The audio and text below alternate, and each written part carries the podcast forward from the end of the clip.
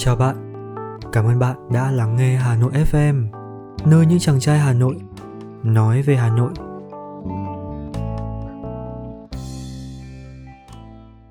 Đối thoại thành phố, chuyện cây cầu bên sông, phần 2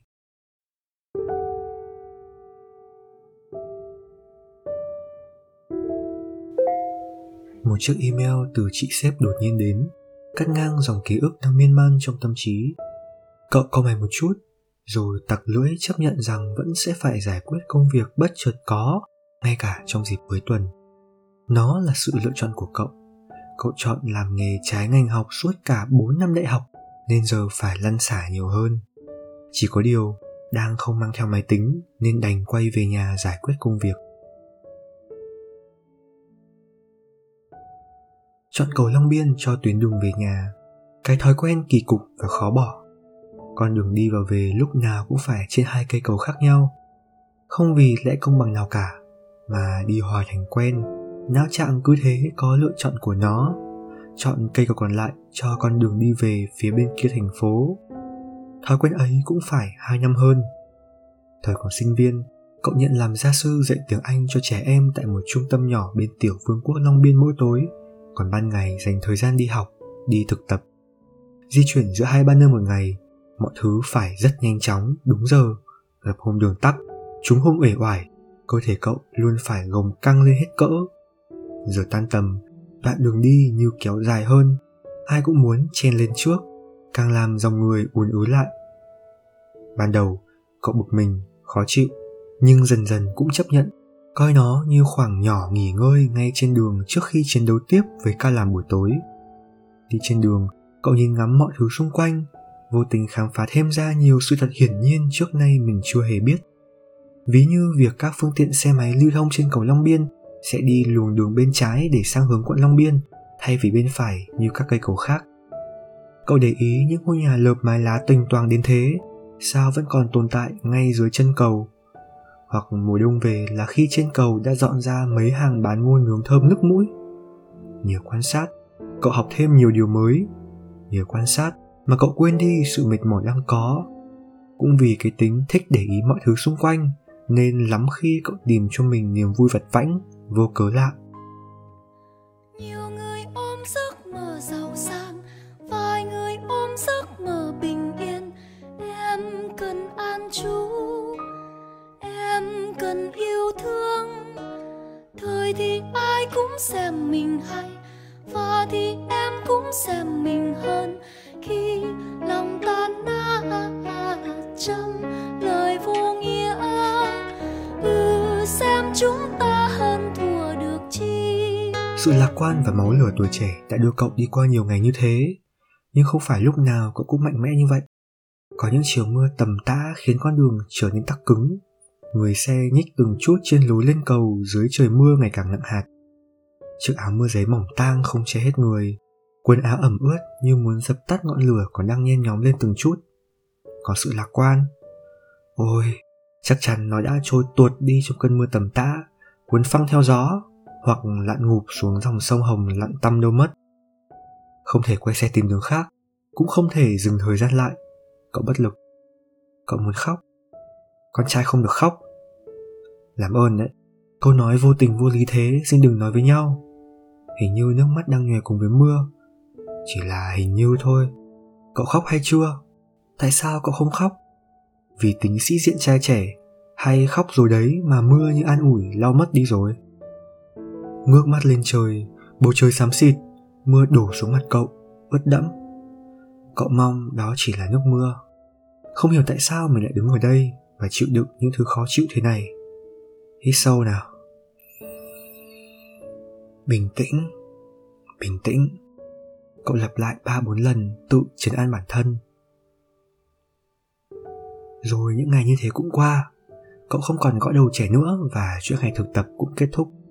Cậu đi làm trong một công ty ở gần trung tâm tiếng anh ngày xưa. Cậu hay đi làm từ sáng sớm hẳn phần vì nhà xa sợ muộn giờ làm phần vì cũng muốn chậm rãi ngắm nhìn cuộc sống quanh sông hồng đầu ngày mới. Cây cầu cũ lẩn khuất trong đám sương sớm những ngày mùa đông, những gánh rau sạp cá đầy ắp tươi nguyên đang được bày bán. Người tập thể dục khiến cậu thấy yên bình và cậu muốn mình lúc nào cũng được hòa vào nhịp sống dễ chịu ấy. Cứ nghĩ sẽ mãi được tận hưởng giây phút như thế. Nhưng dịch bệnh đến làm mọi thứ thay đổi. Con đường đi về vào ngày làm việc cuối cùng tại công ty của cậu trông chênh đến lạ. Mặt trời nhuộm đỏ hoàng hôn, nhuộm sang cả khóe mắt cậu. Cậu không khóc như ngày bé ăn vạ đòi đồ chơi. Nước mắt cứ đọng ở đó. Giống cậu, nó cũng chẳng biết mình nên trôi đi đâu. Những kế hoạch tan tành những cơ hội vượt khỏi tầm tay, giữa lúc cậu đang thấy mình có nguồn năng lượng dồi dào nhất. Cậu nhìn xung quanh, dòng xe vẫn chạy, dòng sông vẫn lững lờ trôi, cây lá vẫn xanh tươi. Mọi thứ vẫn thế, chỉ có cậu tuột đi tâm trạng vui tươi thường ngày.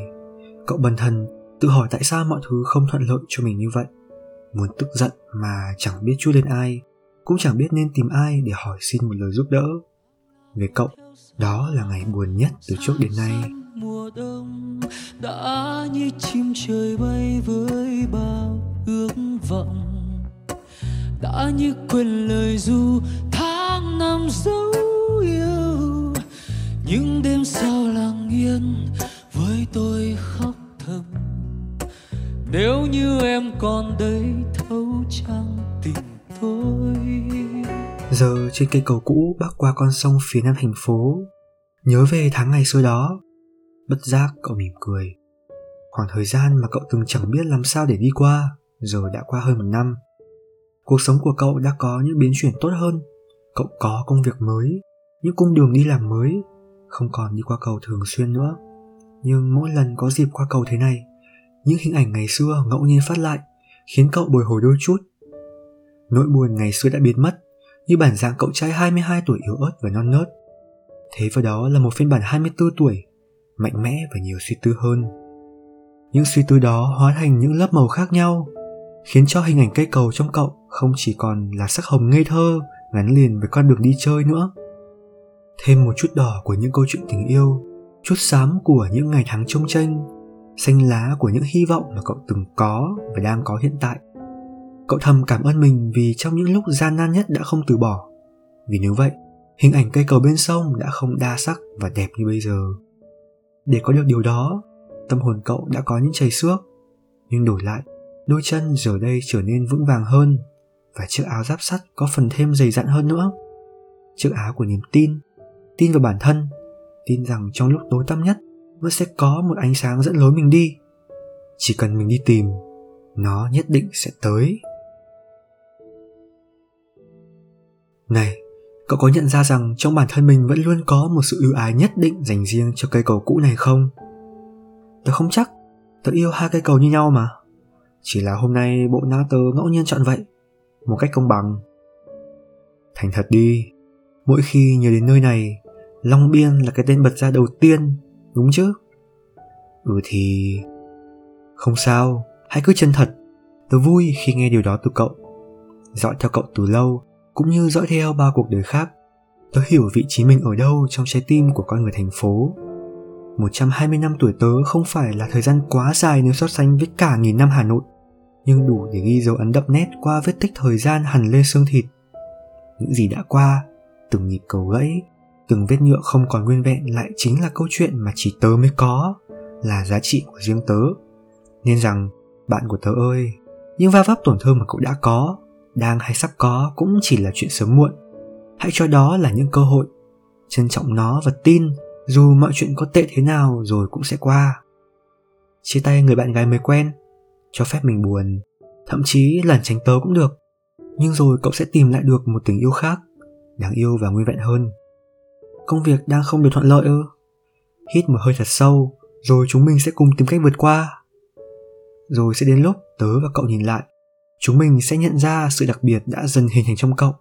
Theo cách của chính cậu, đó là cái giá để trở thành một người lớn thực thụ cho cậu bạn. Cứ chiến đấu và gan lì vào nhé lúc xe nhập vào làn đường trần quang khải cũng là lúc giọng nói biến mất. Để lại cậu cùng tiếng gió vú bên tai, cậu lặng yên để cho não bộ quay ngược lại cuộc đối thoại vừa rồi.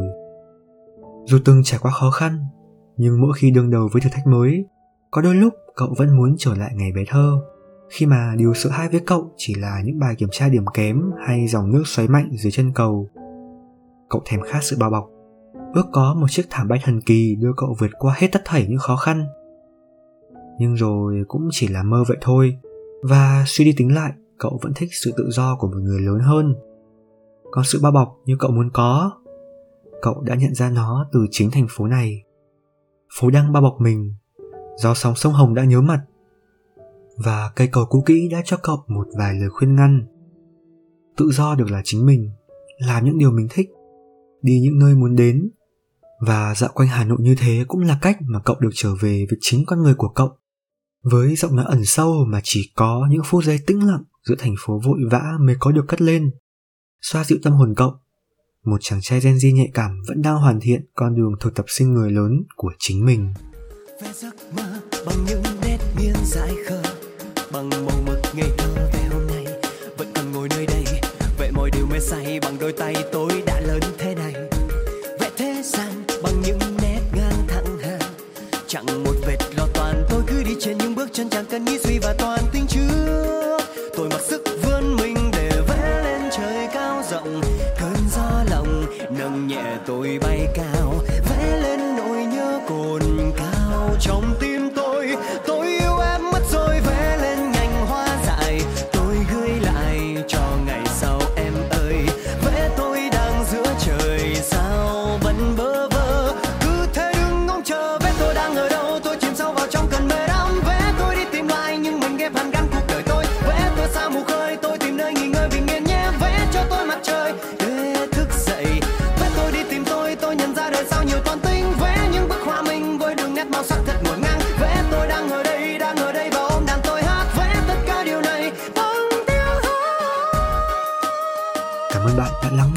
Podcast ngày hôm nay của Hà Nội FM.